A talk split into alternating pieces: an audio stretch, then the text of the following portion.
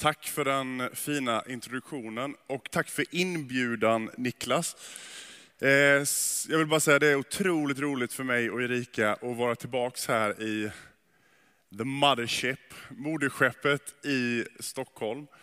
Och innan gudstjänsten började och jag satt här på första rad så tänkte jag bara över hur, hur otroligt tacksam jag är till den här kyrkan. Jag kom ju hit eh, utan några gråa hår. Jag var 25-årig valp och fick gå i den bästa skolan som man kan. Eh, och under 11 års tid så försökte jag ta varje tillfälle att lära mig av Niklas hur man är en bra pastor. Alltså varje lunch vi hade tillsammans, varje fika, det var många fika, vi älskar fika så passade jag bara på att ställa massa frågor till honom. Jag frågade om eh, hur tänker du i det här? Eller hur brukar du göra när du är i den här situationen? Och du tog dig alltid tid. Du eh, tappade aldrig tålamodet. Du, eh, jag tror inte du tillrättavisade mig en enda gång. Utan i alla år så visade du mig bara ett stort förtroende och lät mig pröva mina vingar här. Och Niklas, till det är jag evigt tacksam. Och jag vill minnas att du någon gång ställde någon fråga tillbaks. Men, men då var det mer av karaktären, Erik, hur mycket lyfter du i bänkpress? Och jag vill minnas att svaret var ju alltid mycket mindre vikt än vad du själv lyfter i bänkpress. Och jag funderar på om det kanske var ditt subtila sätt att ändå fostra mig lite längs den här vägen. Men jag vill bara säga tack till dig Niklas och tack till den här församlingen. Det finns ingenting som har format mig i livet så mycket som det decennier som jag hade förmånen att få jobba här med Niklas i den här kyrkan. Stort tack. Jag tycker vi ska ge Niklas en applåd. Han förtjänar det. Som Niklas sa så har vi alltså varit i Köpenhamn i eh, lite över två år snart. Och när vi kom dit så var det direkt efter covid och det hade hänt lite olika grejer i kyrkan. Så det, vi satte igång med ett ganska stort förändringsarbete. Och det är ju Danmarks största frikyrka, det är Pingstkyrkan i Köpenhamn. Och vi eh, har börjat se frukten av det förändringsarbetet nu. Och det är spännande att se vad Gud gör just nu i Köpenhamn. Um, när jag hade varit där ett tag och vi hade börjat få lite, lite flow på grejerna, så man kände att man kunde ändå vara lite stolt över en del av det som hände. Då kom det en man på besök som, ja, men som jag respekterar och som jag ser som något slags andligt föredöme. Och eh, stolt som en tupp så visade jag upp våra nyrenoverade barnlokaler, som vi faktiskt redan är på väg att växa ur. Och sen så skulle den här mannen vara med i en gudstjänst och jag skulle predika. Och så var han med och sen efteråt så möttes vi. Och eh, glad som jag är över min kyrka i Köpenhamn så frågade jag honom, men, men vad, vad tyckte du? Eh, och svaret var inte riktigt det jag kanske hade förväntat mig. Han började med att säga så här, ja men Erik, jag, jag visste inte att du kunde det här med organisation. Det verkar otroligt välstrukturerat. Jag bara, ja men tack för det, var, var det någonting mer? Han bara, ja och lovsången. Vilken tillbedjan. Ja, jag vet, de gör det fantastiskt bra. Och så pausade jag och väntade på någonting mer. Och så sa han på engelska, för det är hans modersmål, och så sa han, But Eric, where is the power? Alltså Erik, var är kraften? Och så sa han, Erik din predikan var bra. Alltså innehållet är det inget fel på.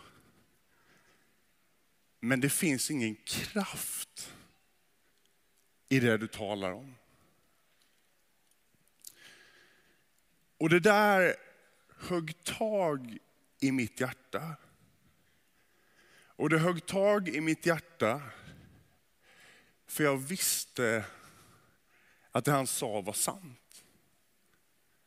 Det högg tag i mitt hjärta för jag visste att jag någonstans hade förlorat visionen om att när jag öppnar Guds ord och talar en söndag, så är det kraft från Gud själv.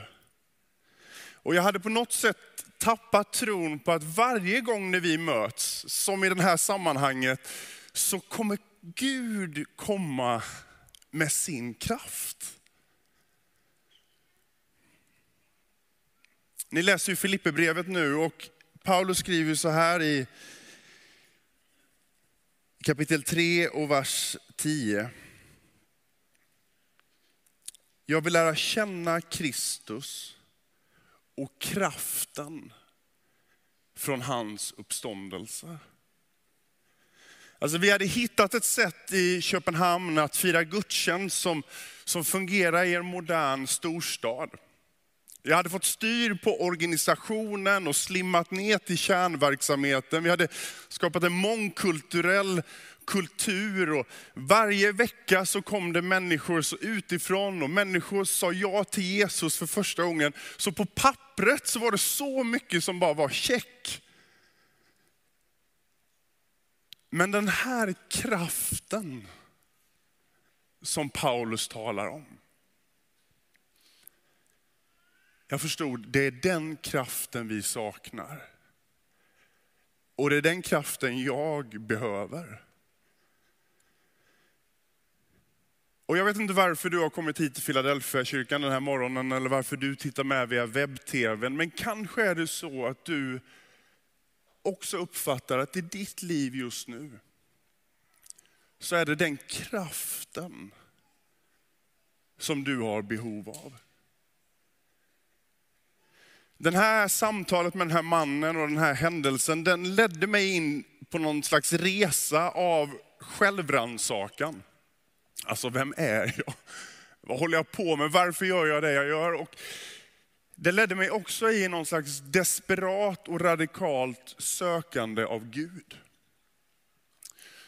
Och så började jag läsa kyrkohistoria och framförallt det som kallas väckelsehistoria. Alltså jag ville läsa om tider och platser där Guds kraft på en specifik plats i en specifik tid hade kommit på ett speciellt sätt.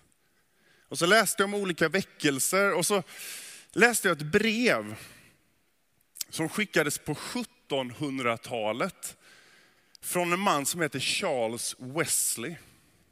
Och Charles Wesley han var bror till den kända evangelisten och teologen John Wesley. Och det var Charles ansvar att ha kontakt med de kyrkor som sen skulle få besök av hans bror. Så han skickade ett brev till en lokal pastor för att förbereda honom på att hans bror skulle komma på besök. Så här står det i brevet. Min bror John ska predika hos er. Massor av människor kommer att samlas för att höra honom. Folk kommer att klättra i träd och sitta i fönster för att kunna se honom. Jag vill råda dig att inte låta det ske. För när min bror predikar, då kommer Guds kraft med sån kraft att många har fallit från träd och fönster och blivit skadade. Här kan vi snacka om power.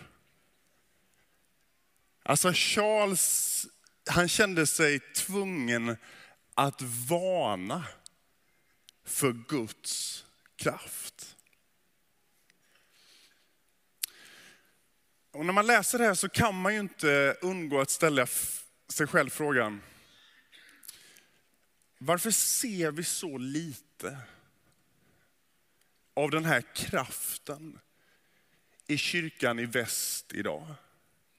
Alltså reser man som, som Niklas och många av oss har gjort härifrån till våra systerkyrkor i Afrika, så, så, ser det ju annorlunda ut i Afrika. Och det ser annorlunda ut i Latinamerika och Sydamerika och det ser annorlunda ut i Asien. Kyrkan växer ju och blomstrar.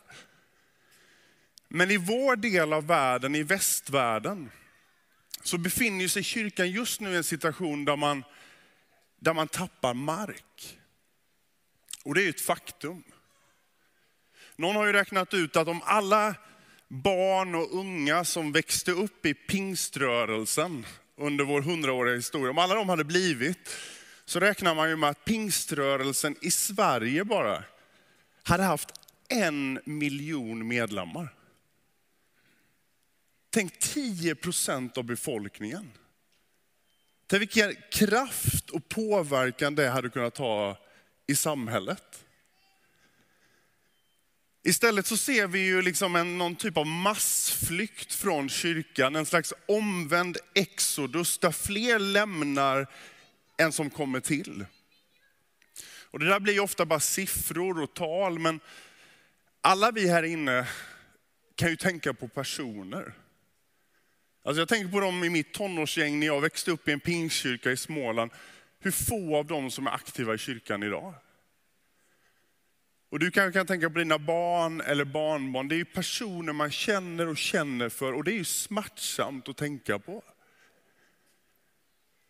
Och det är inte bara i Sverige, eller i Norden eller Danmark. Jag läste en artikel i Christianity Today som sa att bara i år, i slutet av december 2023, så räknar man under ett års tid, så har en miljon unga människor i USA lämnat kyrkan en miljon. Alltså om kyrkan i västvärlden var en patient så skulle man ju säga att, att tillståndet är minst sagt kritiskt. Och det är inte så att vår brist är ledarskap. Ofta tänker man att det beror på det, men jag tänker att vi har så många bra ledare. Och bristen är ju inte heller initiativen. Vi gör ju otroligt mycket bra och vi testar nya grejer. Och inte heller är det brist på struktur. Är det någonting vi kan i den här delen av världen så är det ordning och reda och strukturera grejerna. Men det verkar som att vi längs med vägen,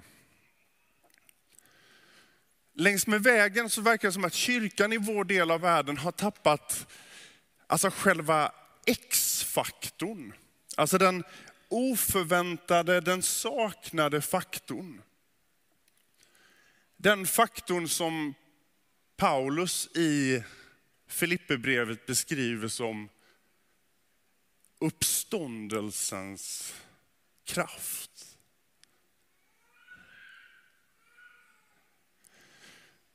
Och då blir frågan, hur får man, hur får man tillbaka den?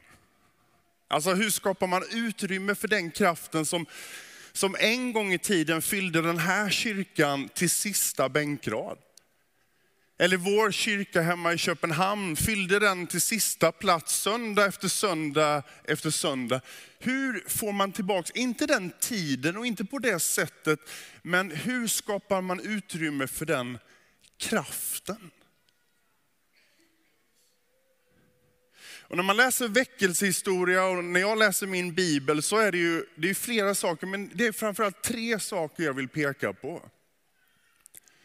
Tre faktorer som jag tror avgör om man kan skapa plats för den kraften. Och det handlar om mandat, om tro, om avskiljning eller överlåtelse. Jag tror att om de tre finns, så finns det också förutsättningar för att få uppfatta, upptäcka och uppleva mer av Guds kraft. Låt mig börja med att förklara vad jag menar med det här med mandat. Eftersom jag och Erika numera är svenskar i exil, så använder vi ju Öresundsbron oftast för att komma hem till vår familj i Småland. Och jag har passerat den bron så många gånger nu. att jag har börjat känna igen personalen som jobbar där. Det är ju svenska tullen som är ansvarig för gränskontrollen. Och det finns en kvinna som arbetar där. Hon är, hon är liten. Jag vet att jag är lång, men jag gissar att hon är 1,50 hög kanske. Men hon är kraftfull. Alltså när du kommer i bilen och hon står vid gränskontrollen, då tittar hon på en med någon slags röntgenblick. Och när hon tittar på mig så känns det som att jag, utan att jag är medveten om det, har hela bilen full med sprängämnen. Och hon vet om det. Du vet, man blir helt stilla och jag har försökt att småprata med henne flera gånger, för jag är ändå pastor, så man vill ändå liksom sådär, och det är kul att prata svenska. Det är helt omöjligt. Hon bara kollar på dig med den här otroliga blicken. Och även om hon är så liten så spelar det ingen roll om det kommer en stor lastbil eller en kraftfull stadsjeep. Alla vi skulle ha hästkrafter nog att bara köra över henne. Men när hon sätter ut sin hand, då stannar alla. Varför då? Ja men för hon är ju klädd i auktoritet. Alltså den här tulluniformen som hon har, och det kroppsspråket som hon står för, visar ju att hon står inte bara där som en person eller en privatperson, 1,50 lång. när hon står där på ett större mandat än så. Och när hon sträcker ut sin hand så vet ju hon att skulle den här situationen eskalera så har hon ju hela Skånes polisstyrka i ryggen. Och skulle det vara ett större terroristangrepp från Danmark så litar hon väl fullt ut på att ja, hela Sveriges polismyndighet faktiskt skulle rycka ut och hjälpa till. Och skulle det bli än värre, ja men då får de väl ringa ÖB. Och så får den svenska militären komma in och skulle de ha hjälp, behov av hjälp så skulle de väl ringa vår kära statsminister. Och så skulle han väl ringa sina vänner i NATO och så kan ni ju hoppas att de svarar. Så när hon står där alldeles själv mot de här stora bilarna så vet hon ju att hon har inte bara sin egen kropp och sin egen person, utan hon har hela Sveriges myndighet i ryggen. Och min enda poäng är den här. Att som kristen så lever du och jag inte bara våra, egna, våra liv utifrån våra egna erfarenheter. Utifrån vår egen dagsform, utifrån om vår tro är stark eller låg just nu. Utan som kristen så, så representerar ju du och jag Herren Jesus Kristus själv. Och med honom i ryggen så har man ju han i ryggen som är herre över alla andemakter och alla jordiska ledare i ryggen. Det är inte som att den här tulltjänstekvinnan vaknar upp på morgonen och tänker, jag har en otroligt dålig hård dag. Eller, det var en dålig vecka så jag känner mig inte riktigt värdig att ta på mig den här uniformen. När hon tar på den så representerar hon någonting större än sig själv. Och precis på samma sätt är det för dig och mig. När du lever ut din tro i vardagen, när du representerar de kristna värderingarna på din arbetsplats, när du försöker leva upp till det som du uppfattar att Gud har kallat dig, så är det inte så att du bara går i din egen kraft. Jesus själv står bakom dig. Vi lever ju i en kultur där där kyrkan oftast hånas. Det är okej okay att skämta om Jesus, det är helt okej okay att förlöjliga tron öppet.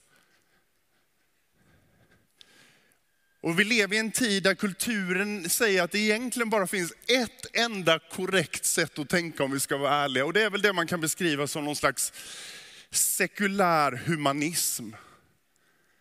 Och det är dit hela kulturen pressar oss och allt annat ses som lite udda och avvikande som det är okej okay att förlöjliga. Och det är så lätt som kristen, det är så lätt som kyrka att bara pressas åt ett håll. Och så tänker jag på samma gång, om jag nu representerar kungars kung och herrars herre, så är det ju inte allt det som är runt omkring mig som ska vara rätt eller riktigt som påverkar mig, utan det är ju vad han säger. Och det som han står för.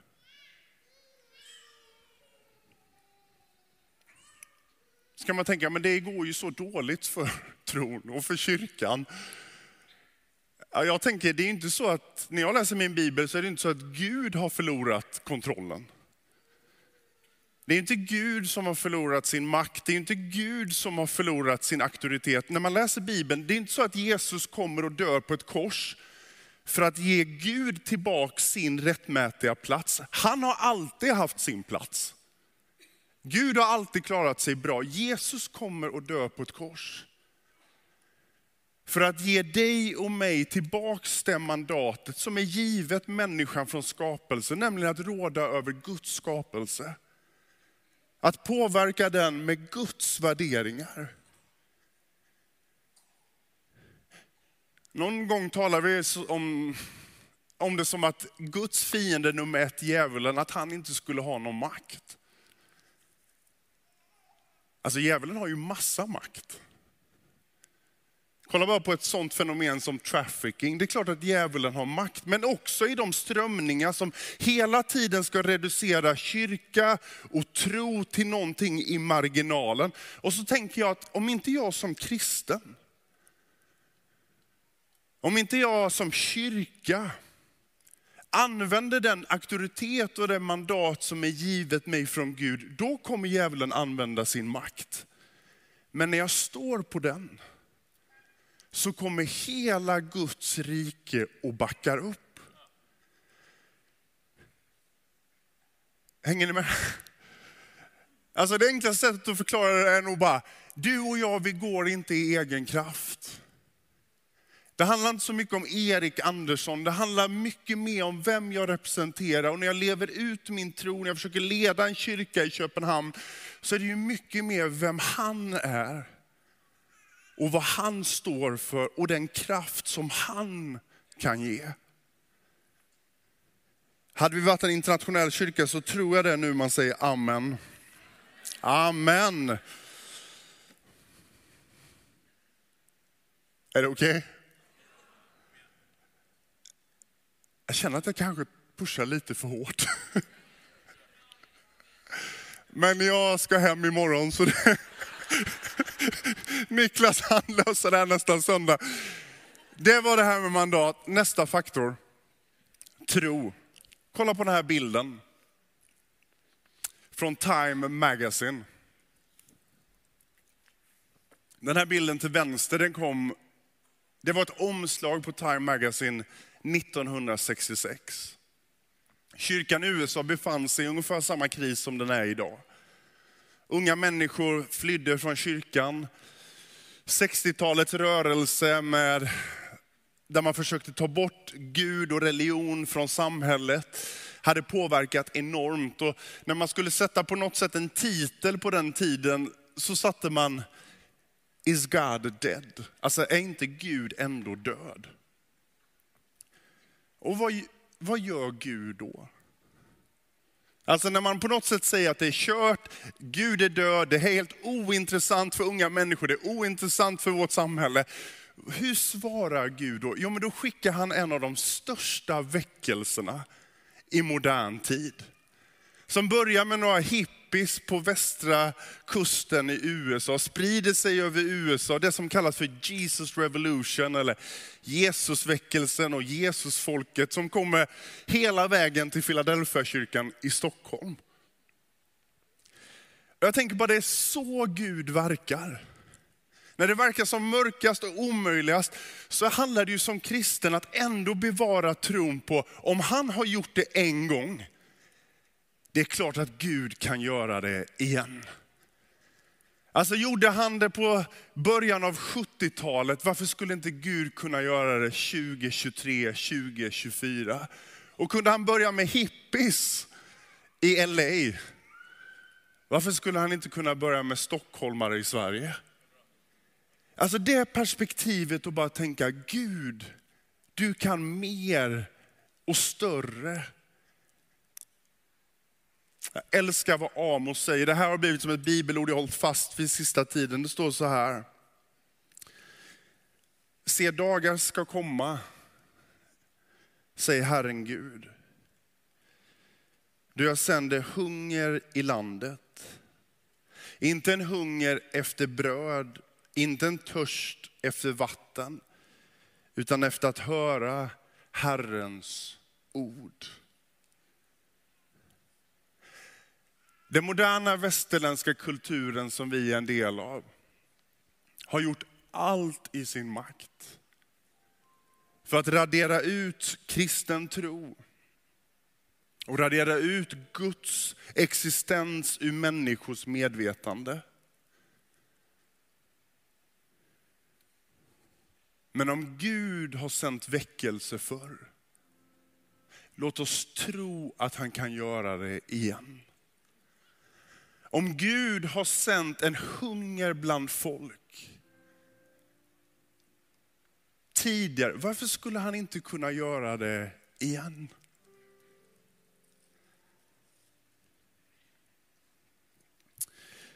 I början av det här året, i februari 2023, så hände det ju någonting speciellt på ett kristet college i Kentucky i USA, en liten ort som hette Asbury. Jag vet inte hur många av er här inne som har hört om det, får jag bara se en hand? Ja, men några av er har hört om det. Det var ju en, på ett kristet college så var det en grupp studenter som hade samlats till bön och lovsång och det kom en gästtalare och skulle tala. Och så bara kom det, över den här lilla gruppen människor, så kom bara Guds helige ande och fyllde den där lilla aulan som de samlades i. Och den där samlingen som skulle vara en timme, den tog aldrig slut. Och i över två veckors tid, så 24-7, så pågick den här samlingen. Och de som var där beskriver ju att det var en enorm gudsnärvaro i rummet. Folk kom dit och kom till tro och folk som var sjuka kom in i den här aulan och blev plötsligt helade. Och ryktet gick ju om det här i hela USA. Och till slut fick borgmästaren i den här lilla byn gå ut och säga att nu får det inte komma fler folk för vår infrastruktur kan inte hantera det. För elnätet kraschade och avloppet var på väg att gå sönder i hela stan. När jag var i eh, USA här i slutet av oktober så, så träffade jag en man som var inbjuden och han sa att det, man, det som skedde i Asbury, man beskriver inte det som en väckelse utan man beskriver det som ett, ett särskilt utgjutande av Guds kraft och den helige andes närvaro. Och så sa den här mannen som jag mötte att han blev inbjuden att komma dit och tala under de här veckorna. Så han kom dit för att predika och det var två saker som slog honom när han kom in. Det första var hur lågmält allt var. Det var ju bara ett gäng studenter som hade samlats för att sjunga lite lovsång. Och de hade inga sådana här fina skärmar. Jag är så avundsjuk, jag vill ha en sån i Köpenhamn. De hade inga skärmar. Så de sjöng samma sex lovsånger i två och en halv veckas tid. För det var det som studenterna kunde. Någon av er tänker det där är mardrömmen och någon tänker vad underbart att sjunga samma sex. Men det var ingen särskild kvalitet, det var någon lovsång, det var någon som sa någonting. Så det första han la märke till var hur lågmält det var. Det andra sa han. Och man märkte att han var tagen av det. Han sa att det var en sån distinkt närvaro av Gud själv i rummet. Och så sa han till mig att, du vet Erik, jag, jag känner mig ofta udda. Och till och med galen. Som i mitt sammanhang hemma i New York fortsätter tala om väckelse. Fortsätter tala om att Gud kommer göra någonting stort. Gud kommer röra vår stad. Jag känner mig ofta udda när jag säger det och jag har sagt det under lång tid. Och så kommer jag till Asbury. Och så var det som att Gud bara visade mig en liten bild av hur det faktiskt kan gå till. Och så berättade han att när han kom till det här universitetet då för att predika så blev han hänvisad först till ett speciellt rum. Det som de kallade för consecration room. Eller avskiljningsrum. Med äldre ord så skulle man väl säga ett helgelserum. Och alla som skulle gå upp på scenen i Asbury och tala eller leda lovsång, de fick börja med att gå in i det här rummet och så var det några förebedjare där. Och innan du fick kliva ut på, förbön, äh, på plattformen så ställde de ett par frågor. Så han berättade att de kollade honom i ögonen och så frågade de, har du någon känd synd i ditt liv som du vill bekänna? Och så gjorde han det. Och sen när han hade gjort det så sa de, Nej, vi tror inte det var allt. Så vi ska låta heliga ande ransaka dig en stund. Och så ser vi vad som kommer upp.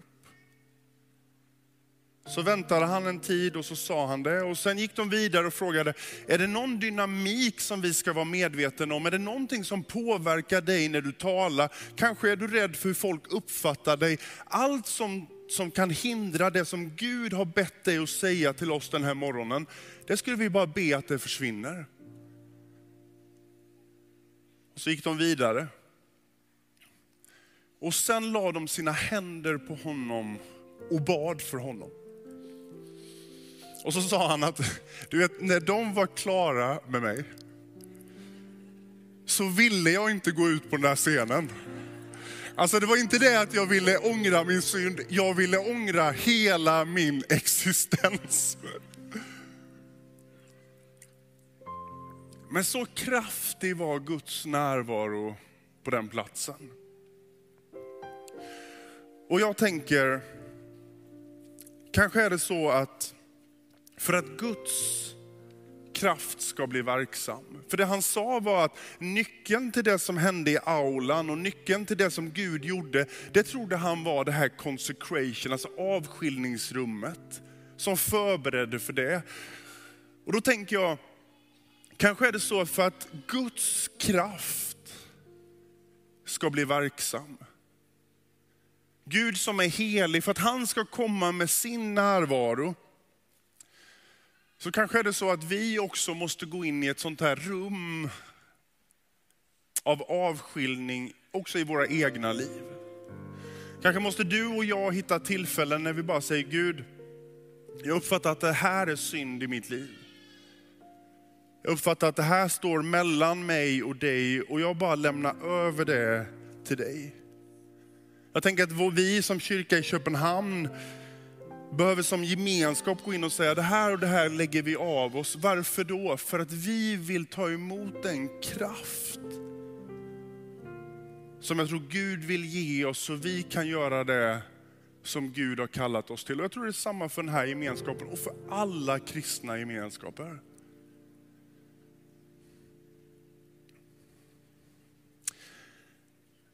Avslutningsvis så vill jag bara dela en personlig upplevelse som jag var med om. Och jag har jag har kommit på mig själv att jag har lite svårt att sätta ord på den här upplevelsen. För den var så stark och den påverkade mig då. Men framförallt så märker jag att den fortsätter påverka mig. Men för ett par veckor sedan som jag sa så var jag i USA och så var jag med på en, en konferens för kristna ledare. Och under den absolut första session, den första morgonen klockan 9.00, så kom det bara en, en stark gudsnärvaro över salen där vi var samlade. Och jag kan bara beskriva det som att, att det var som ett täcke. Och att den helige ande bara sänkte sig över oss som var samlade där. Och personligen så uppfattade jag det som att i det ögonblicket så var det som att någon la en, en tyngd, en fysisk tyngd på mina axlar. Vilket gjorde det svårt för mig att stå. Jag kände bara att mina ben bär mig inte. Jag har aldrig i mitt 40-åriga liv varit med om något liknande innan. Men mina ben bar mig inte och det enda jag kunde göra, jag kände mig, jag kan inte stå, det jag, är, jag är bara tvungen att böja mina knän. Så i den här salen med massa människor jag inte kände så böjde jag mina knän och så var det som att det inte var nog utan den här tyngden var så kraftig så att jag böjde mig med ansiktet mot marken. Och under en lång tid så var jag jag var helt omedveten om vad som hände runt omkring mig. Jag såg ingenting, jag tänkte inte på någonting. Jag var bara i ögonblicket. Och jag var i Guds heliga närvaro. Och exakt vad jag såg och exakt vad jag hörde i den stunden, det kommer jag bevara för mig själv och jag kommer vårda det resten av mitt liv. Men jag vill ändå dela den upplevelsen med dig för att jag tror att det jag uppfattade och det jag upplevde, det var Guds kraft. Den kraft som jag tror är tillgänglig här den här morgonen. Den kraft som inte bara är för några få, utan som alla oss som är samlade här kan få del av. Och det här gudsmötet som jag hade de här sista veckorna, det har fortsatt att skaka om mig och varje morgon sedan dess så har jag börjat min dag med att böja mina knän hemma och be, gode Gud hjälp oss. Och kom med din kraft. För det vi lider brist på är inte ledarskap. Det kyrkan lider brist på är inte initiativ och inte organisation. Men det vi så desperat behöver i vår tid, det är ju att han som är kungars kung och herrars herre, han som regerar högt över andemakter och jordiska ledare, han som har all kraft och all makt. Att han skulle komma över oss. Att han som är Abrahams Gud,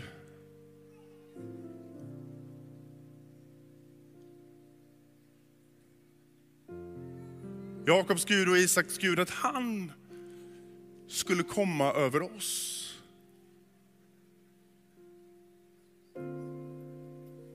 Jag längtar efter mer av den kraften och jag tror att den är tillgänglig. Jag tror det handlar om att stå på hans mandat. Och säga, jag representerar mer än mig själv. Jag tror det handlar om att gå i tro och säga, jag tror att dina möjligheter är större än det jag ser just nu. Och jag tror det handlar om att avskilja sig och säga, Gud i det här ögonblicket så ber jag att du ska ta bort min synd och istället fylla mig med din närvaro och din kraft.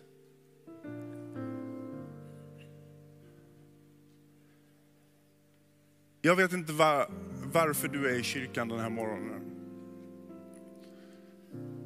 Jag vet inte vad du behöver, jag vet inte vad det var som förde dig hit. Men jag tror att Gud har en framtid för dig. Och jag tror att det som kan föra dig till den framtid som Gud har för dig, det är hans kraft. Och innan du går härifrån den här morgonen, så tänker jag att vi bara ska be om hans kraft. För jag behöver den. Och jag tror att du också behöver Kan vi göra så att vi bara ställer oss upp?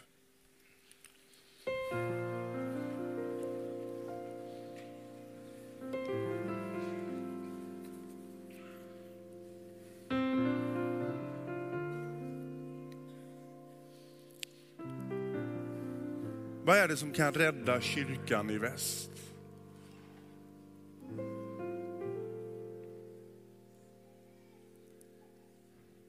Det är att Guds kraft kommer. Så att när människor kommer in i ett rum som det här så är det någonting som gör att man nästan faller till marken. Vad är det jag behöver i mitt liv och leva det liv som jag tror han har kallat det? Det är att den samma kraften kommer över mig. Hur tar man emot den kraften? Jag tror det börjar med som Amos säger, att man säger jag är törstig. Gud, jag är törstig och jag är hungrig efter den kraften. Och då kommer Gud som är nådefull och god.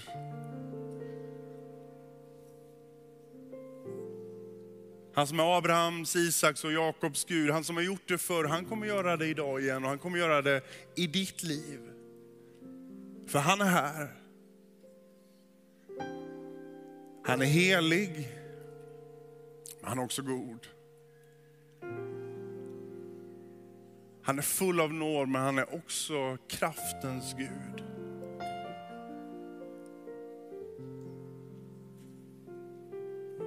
Samuel ska leda oss strax i ett par enkla lovsånger. Men jag tänker att för en tid nu, några minuter, så är det här helig mark. Och om du vill uppleva den kraften den här morgonen så, så uppmanar jag dig att bara be om den. Viska till honom, Gud kom med din kraft.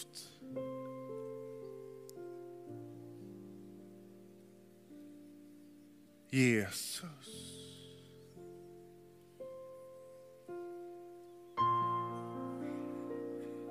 Jesus.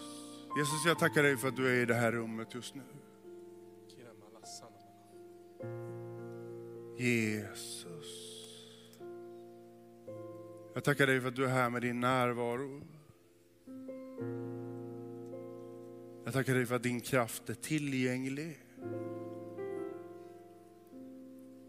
Och jag tackar dig för att du fyller oss med den just nu. Herre, jag ber för mig själv. Jag ber för oss som är här. Kom med din kraft. Vi hungrar efter din närvaro. Vi törstar efter din kraft. Jesus. Jesus. Jag tänker att vi bara är i den här atmosfären. Det är ingen stress.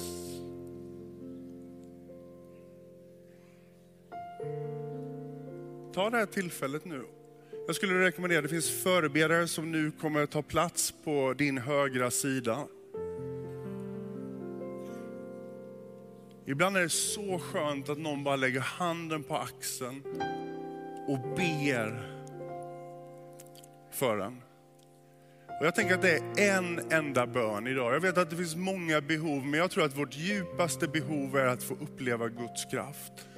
Så när du kommer fram till en förebedjare, de står längs med fönstren där vid, så kommer de lägga sin hand på din axel och så kommer de be en kort bön om att du ska få uppleva Guds kraft. Kanske är det kraft till helande, kraft till hopp, kraft till tro, jag vet inte vad det är, men de kommer be om Guds kraft över dig. Så välkommen till förbönen och vi andra vi bara är i Guds närvaro just nu. Och så sjunger vi några lovsånger och så ber vi.